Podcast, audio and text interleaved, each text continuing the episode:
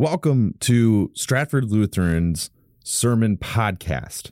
I am Pastor Alex, and this is a podcast that each week will deliver a new sermon message. These are taken directly from our ongoing sermon series, and you can find them in on YouTube if you would like to watch them. But these are here for your listening pleasure. And I am so thankful that you have taken this opportunity to hear this particular sermon. And as always, if you have any questions, you can reach out to me. I am on Instagram at quorum.dale.life. You can reach me at Undying Light Ministries as I host that podcast, Undying Light, and I'm a co host of a Matter of Truth podcast. This is just a means to allow my sermons to uh, be listened to at your convenience as a listener. And again, I just want to say I am very appreciative of you taking this opportunity to listen. Now, here's this week's sermon.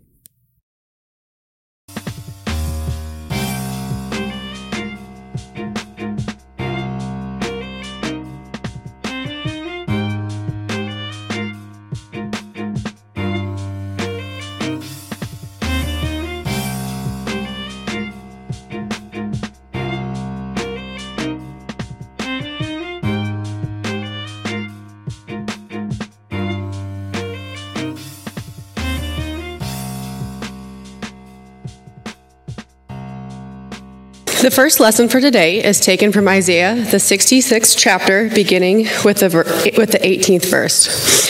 For I know their works and their thoughts, and the time is coming to gather all nations and tongues. And they shall come and shall see my glory, and I will set a sign among them. And from them I will send survivors to the nations, to Tarshish, Pul, and Lud, who draw the bow, to Tubal and Javan, to the coastlands far away, that have not heard my fame or seen my glory. And they shall declare my glory among their nations. And they shall bring all your brothers from, the, from all the nations as an offering to the Lord, on horses and in chariots, and in litters and on mules, and on dromedaries to my holy mountain Jerusalem, says the Lord, just as the Israel, Israelites bring their grain offering in the clean vessel to the house of the Lord. And some of them also I will take for priests and for Levites, says the Lord. This is the word of the Lord. Our responsive reading is taken from Psalms 50. Please respond as indicated in your bulletin.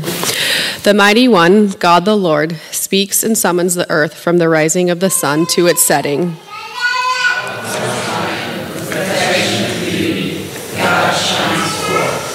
Our God comes, he does not keep silence. Before him is a devouring fire, around him a mighty tempest. He calls to the heavens above and to the earth, and he judge. Gather to me, my faithful ones, who made a covenant with me by sacrifice.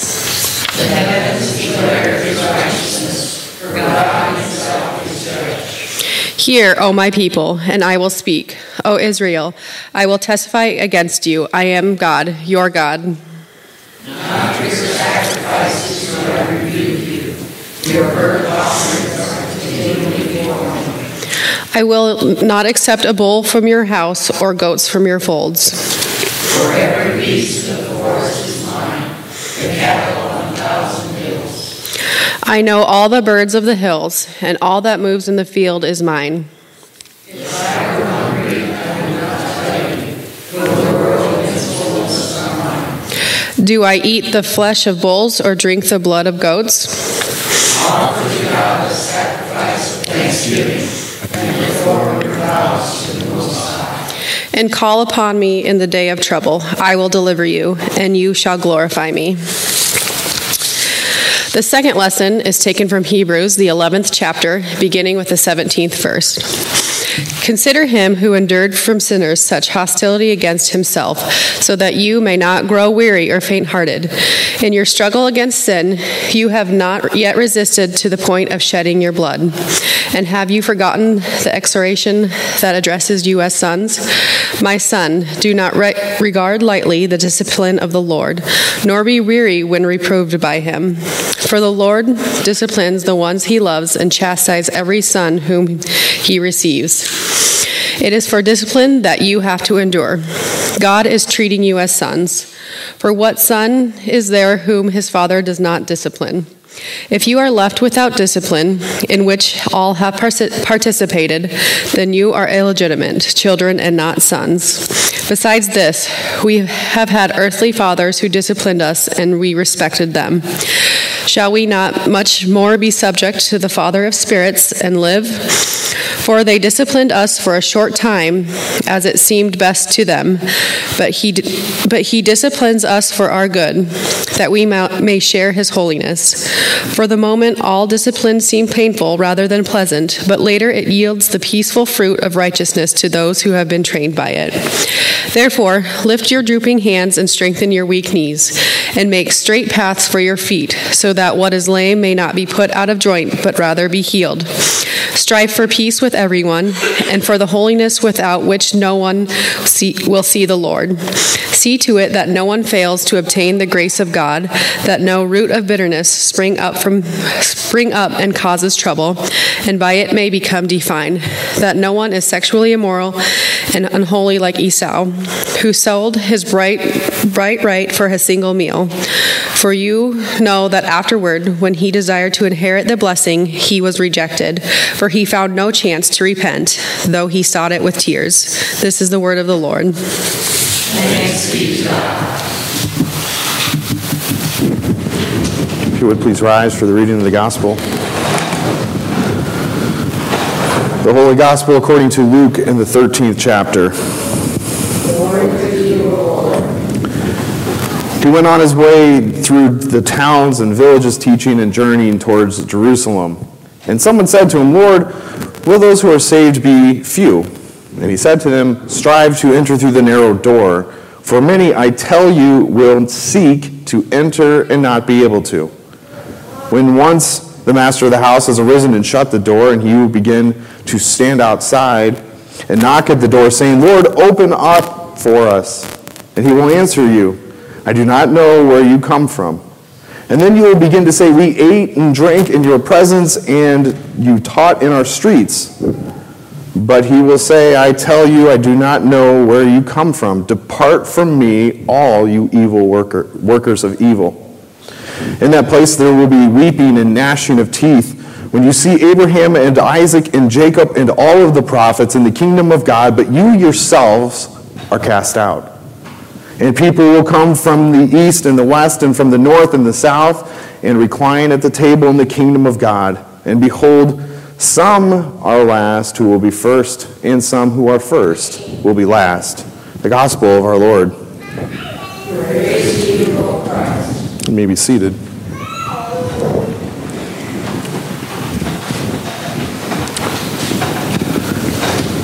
I remember when I was a young boy, uh, my father was very adamant about me visiting uh, my great grandmother.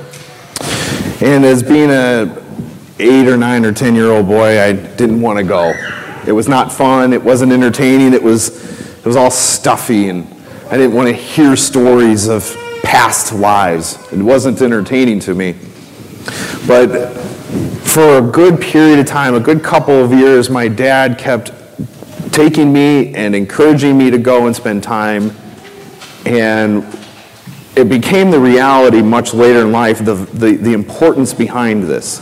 Because obviously, my great grandmother passed away just a few short years later. And growing up in that, I have been fortunately blessed to not lose too many family members in my life. But one of those that really still sits in my head is that moment because my dad was so adamant, he was so close to her growing up, and he wanted to spend as much time in the last few years of her life as he could. And so as I put together my notes for this week, I kept coming to this notion of have we missed opportunities to be with the people we love? Have we neglected spending time with those who are close to the end of their lives simply because we're too busy or simply because we've got something else to do. Our schedules are just jam packed full of things. And I know my dad would push everything off the table that he could to have one more time with her. And I didn't see that until I was much older.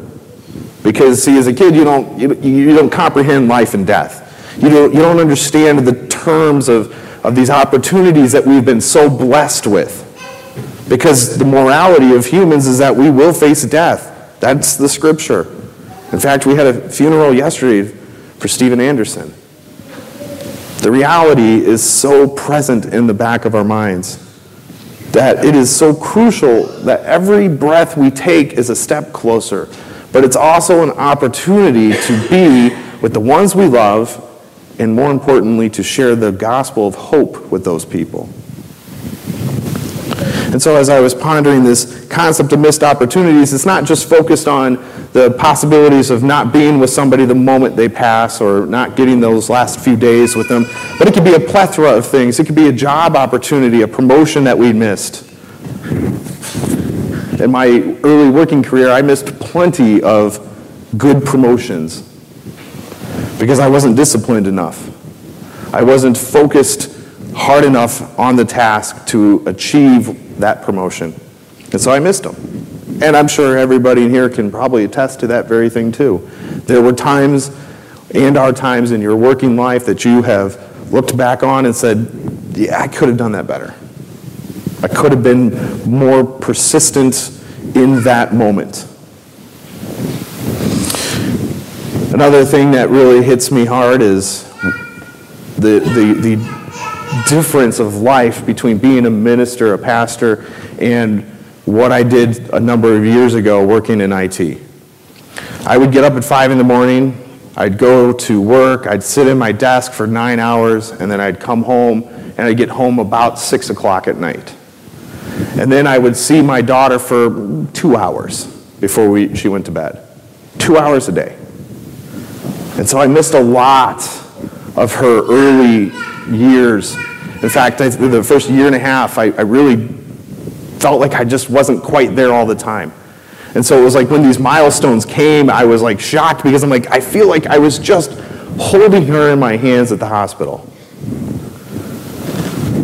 I had missed opportunities because work was more important. But being a pastor, it's much different. My work is not structured in a nine to five concept, it's, it's 24 hours a day. And it comes and goes. Some weeks are busier and other weeks are a little slower. But the interesting thing is, is now that I'm here in this wonderful community, I get to watch both of my children grow.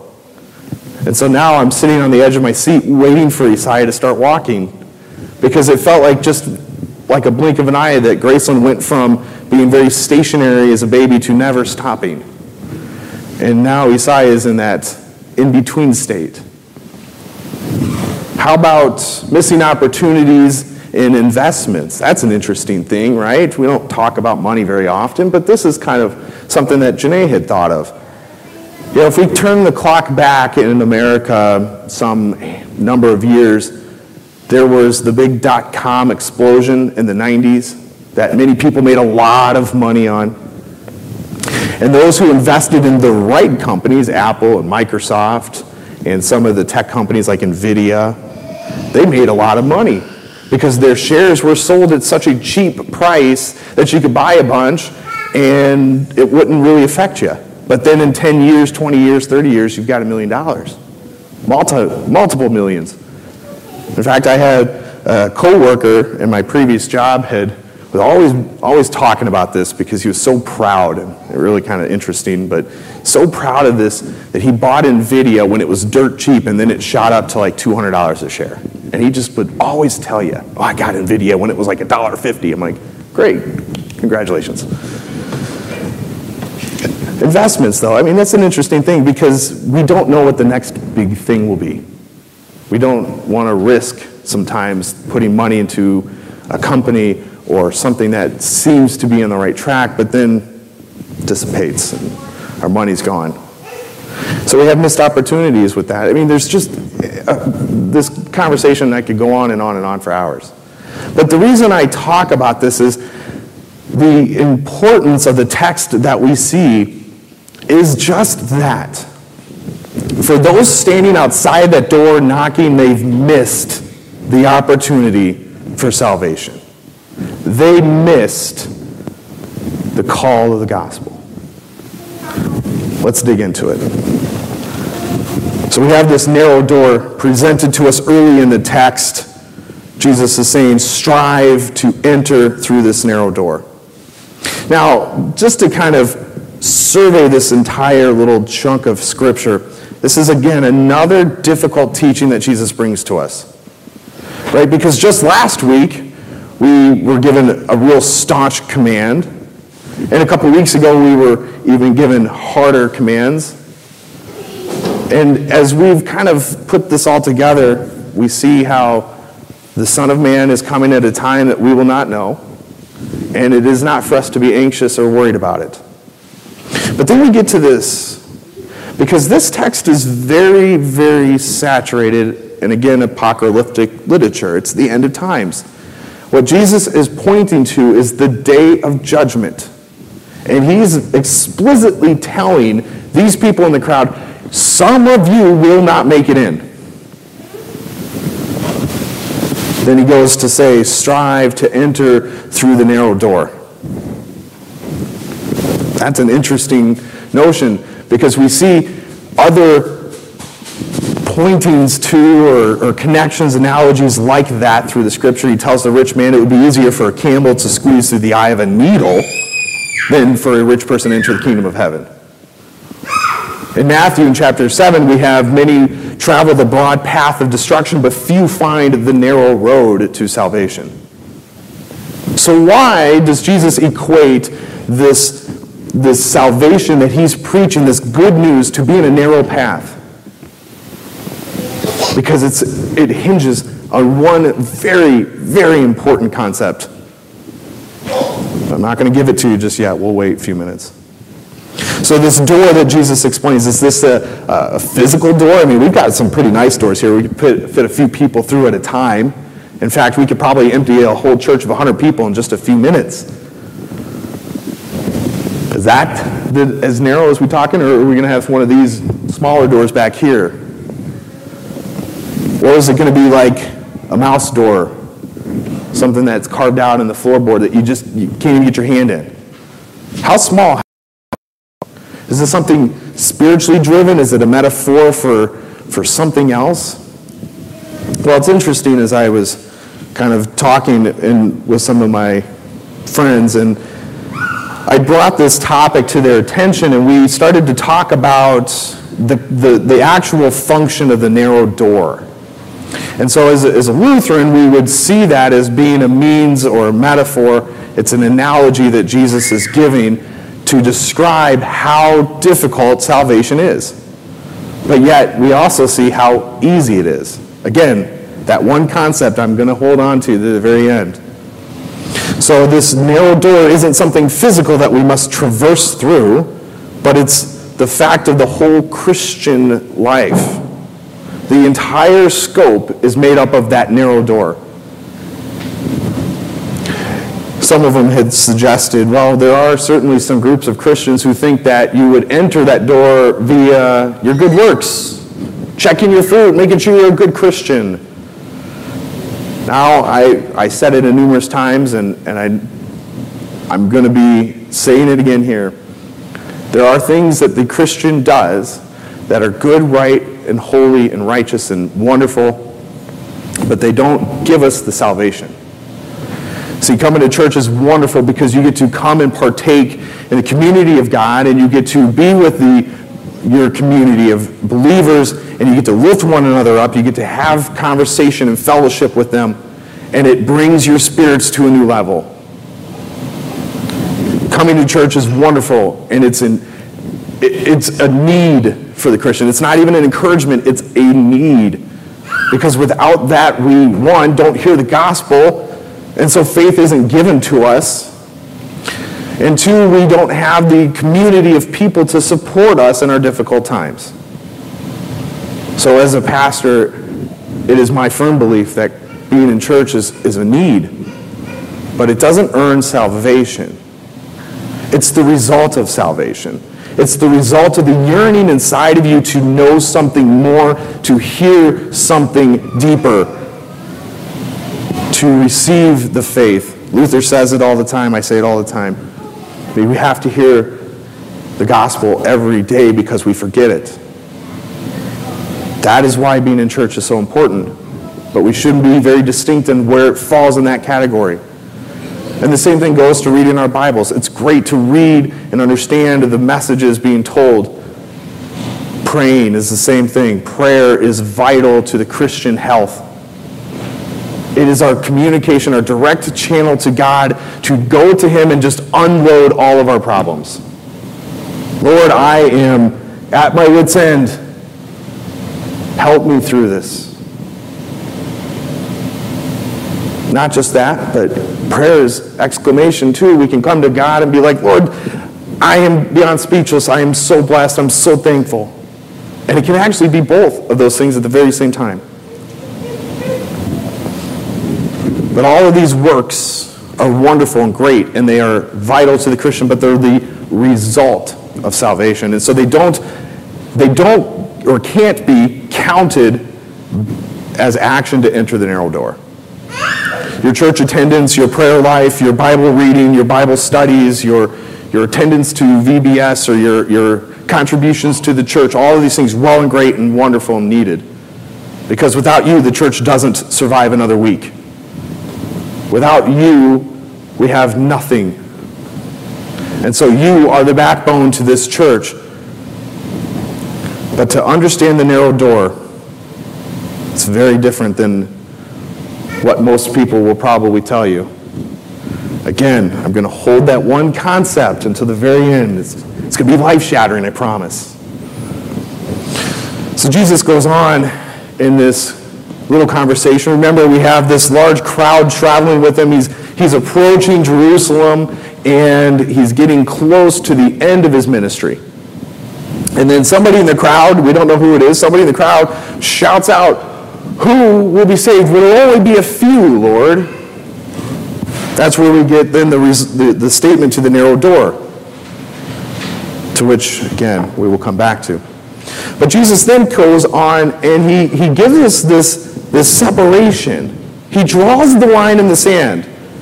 And he says, when the master of the house comes home and shuts the door, you who are on the outside can't come in. You'll be begging and pleading and knocking at the door, but the master will dismiss you and tell you, go away. As I was thinking about this, it really had the image of what Jesus fully demonstrates in Matthew 24 and 25, often known as the Olivet Discourse, the best uh, picture painted in the gospel accounts, in my opinion, of the, of the last days. And that leads us from what Jesus tells us in Matthew 24 is these things will happen in the history. And then in Matthew 25, we're giving parables of Judgment Day. And so in Matthew 24, we have many deceiving the Christians. We have many false teachers coming into the church and infiltrating the church. We have many heretics and and people who are, who are out to disrupt the Christian faith.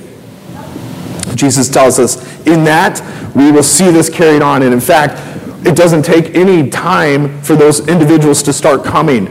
Peter fell victim to it. Paul chastised against the Judaizers in the first century. John wrote against the Protognostics, who would soon arise and then became what would, we would call as Gnosticism now, which is a really really bad heresy. But see, it was just the first century, just shortly after the death of Christ, that all of these false teachers arose. Kind of like clockwork. Jesus predicted it, it happened. But Jesus goes on in Matthew 24 and 25, he gives us this analogy of what will happen on Judgment Day. Now, we could talk uh, eschatology all day long. We talk about the end of times and all that, and it's a fascinating topic, but in Matthew 24, we're given a very specific detail from the very words of Jesus himself that on that last day, when nobody expects it, when nobody is ready for it, the skies will shatter open, and you will hear a trumpet blast from heaven, and then Jesus will come. And the dead who are in Christ will rise first, and those who are still alive, who believe in him, will be caught up to heaven with him. So, this entire text here in Luke 13 is kind of just an early precursor to Luke 21, where we will have the Olivet Discourse. And interestingly enough, it's always a text from that that we use when we start Advent series, season. It's always a text. We begin the life of Christ with the end of, his, of time. So we will revisit this text here shortly in a few months. But he gives us uh, this, this really bold statement just shortly hereafter, after he closes the door, and the, the master of the house, who would be representing God in this short parable, dismisses these people, saying, Begone from me, you workers of evil. That is tough text to handle. Because it puts it in the back of your, our mind, well, I, I certainly don't do any works of evil. I'm not a bad person. I'm nice to everybody. I have such a joyful heart and a smile on my face always. And I am ready to embrace everybody. We get prideful very quickly when we come to a text like this. But here's the difference Jesus isn't talking about the sinful nature of the Christian, but he's talking about those who have rejected God entirely. The workers of evil. Scripture tells us, and I had just highlighted it, that there will be many who come and teach and preach a false gospel. Paul writes it in Galatians. He says, if somebody, if it's me or another angel, comes to you with another gospel, let them be anathematized. That's be cursed or be damned to hell. Let them be destroyed. Because another gospel is a gospel that doesn't save. So if you turn on the TV and you hear preachers talking about you as being the focus of what God is doing, and you are going to step into your, your glory or, or your privilege or whatever the, the terminology of the week is for them, I quickly turn the channel. Because these are those who Jesus has described as preaching a different gospel. If the message doesn't include Christ dying for you, then it is not the gospel. Because if the focus isn't on Christ, then it's on us, the audience, the people listening and watching. And so Jesus makes it very pointed, not only here in this text, but in many other places. Paul even writes it in Ephesians chapter 5 when he tells us to avoid the workers of evil, to avoid the things of the darkness, but also to expose them, to shine the light on them and say, this isn't proper Christian teaching. This goes against what Christ says. So the master of the house will tell them to be gone, you false teachers, you hypocrites, you evildoers. But here's the interesting thing, too. It's not just false teachers or, or opponents to Christianity that Jesus is drawing the line in the sand against. It's the workers of selfish ambition, the people who strive to use their influence to better themselves, whether it's an influence in politics, whether it's an influence in their social status, their job, career, whatever it is. If they're looking to better themselves and they do so through the name of Christ, oh, I'm a Christian, I believe, but yet they're the ones either hurting somebody else's life or damaging somebody else's livelihood for their own personal gain. I, I struggled with this term to, to label these individuals as because I can't quite call them carnal Christians because let's face it, we're all carnal Christians. It's worldly Christians. We all have things that this world gives us that come from unbelievers. We have TVs and cars, and we have our food that is made, our clothes on our back. And chances are most of that stuff came from people who don't believe in the gospel. Not always. There are some great companies out there that are Christian focused and, and gospel ready. But the fact is, is we are a part of this world, and so we use and utilize the things in this world. Medicine, doctors, nurses, lawyers, all of these jobs that we rely on police officers for safety, farmers for our food. Not every farmer in the world is a Christian. As much as I'd love to see that because they're fundamental to the existence of the human race. But Jesus also gives us this point. It's not just the false teachers, it's, it's the person who thinks they're going to climb the ladder via works righteousness. They're going to come to Jesus and say, Look at all these things I did. I donated millions of dollars to the poor. I helped pass this bill that did this, and I helped to do that. And Jesus will tell him or her to be gone from me, you worker of evil. And so, this is why, as a Christian, coming to church is important because it builds upon your foundation as a believer. And if you have any, any questions about that, please come see me after church. I'd love to talk to you about it. Because there is certain tenets to the Christian faith that one must adhere to. And they cover a whole plethora of things the triune Godhead, Jesus Christ as deity, Christology, all of these things. Come see me if you want to talk. But this is why being a part of the church is so vital because the times are increasingly evil. And coming to church is the only renewal of faith we have. Hearing the gospel over and over and over. In fact, if you have the opportunity, I would encourage you to seek out Bible studies. I'm still preaching through the end of August at Athens Woods on Wednesdays at 10 o'clock. Come join me. Sunday night, starting in September, we'll have every night we'll do a Bible study.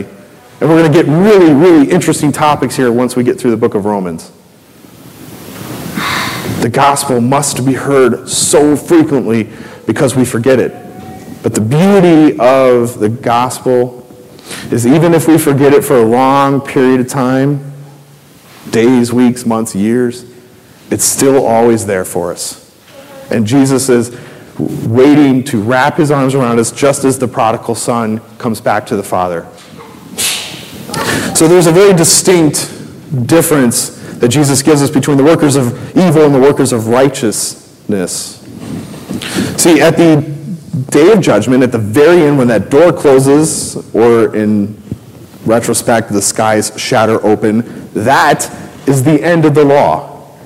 There is no more righteous works that one can do.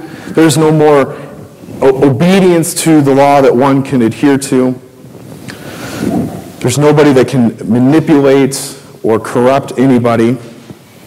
Because on that day, if we read Matthew 24 and 25, we're given the parable of the separation of the sheep and goats.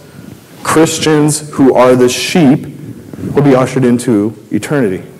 The goats, who are the workers of evil, who are the false teachers, the heretics, those who reject the gospel, those who focused on their self righteous behavior, their morality, their whatever it may be, to earn them a trip to heaven, will be the goat.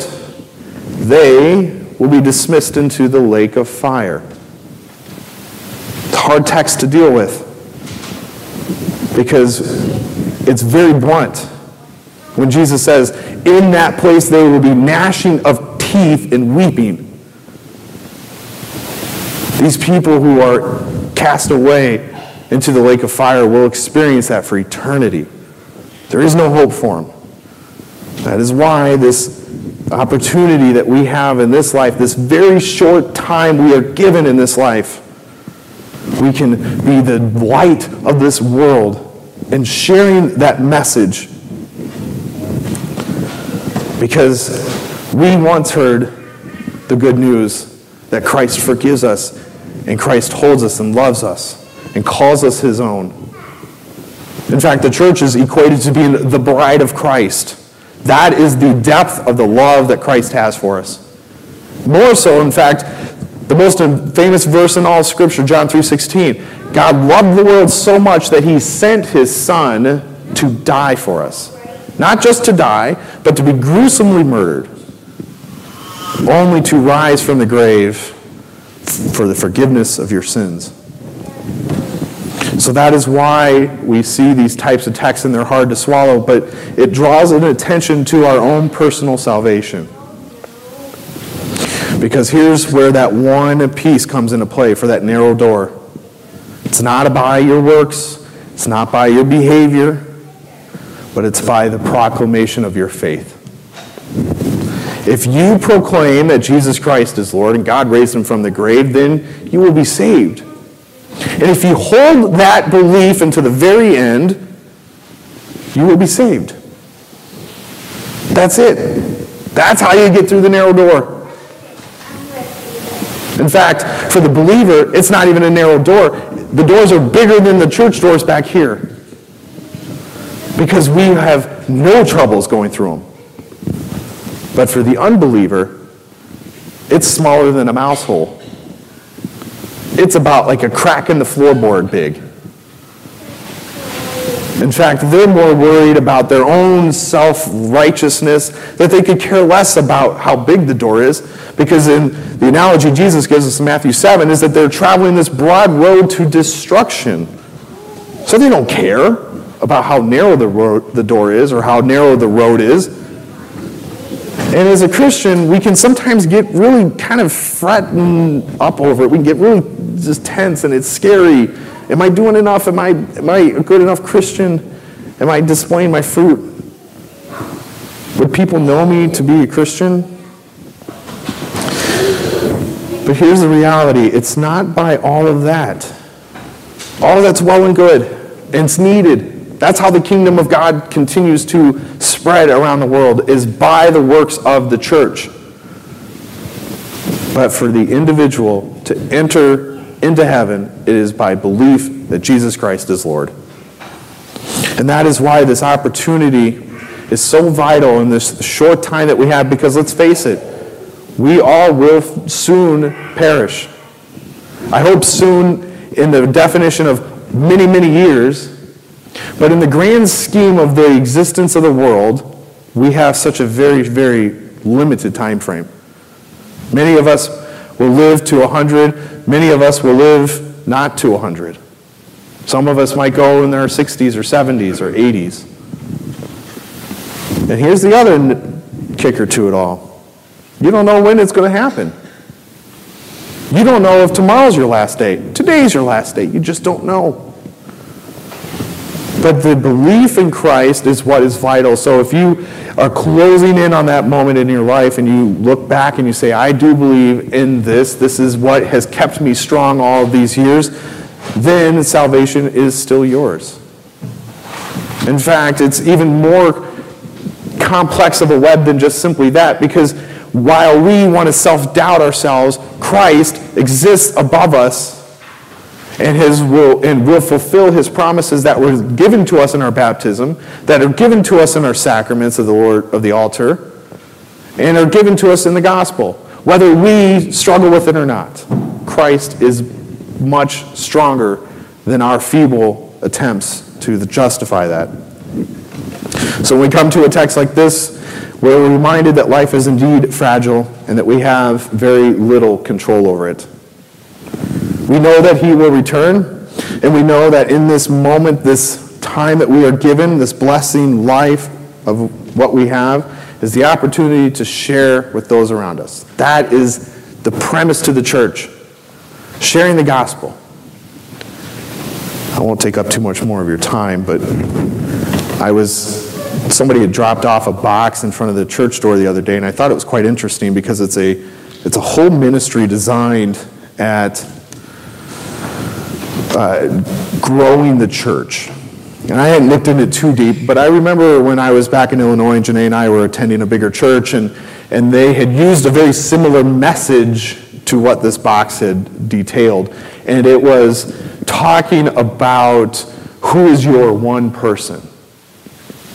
And I thought that was interesting because, see, in this text, we have somebody jumping into our minds of that one person, I, I wish they would come to church. It may not just be one, it could be a whole family, it could be groups of people. I wish they would just come and hear this promise, this life saving promise.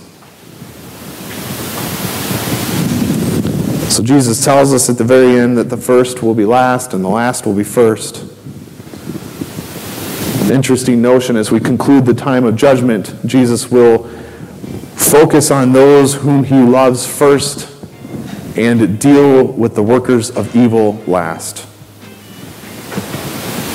We have the privilege when we stand before our Maker to call as Christ as our advocate because in only Him, with our faith, are we saved. Only in Christ do we not have to worry about a difficult text like this because He goes before us through all of this and has handled all of this. And that is why it is vital for the Christian to continue to share that gospel. Share it with everybody you know.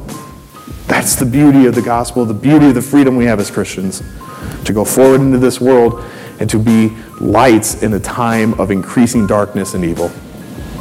Amen.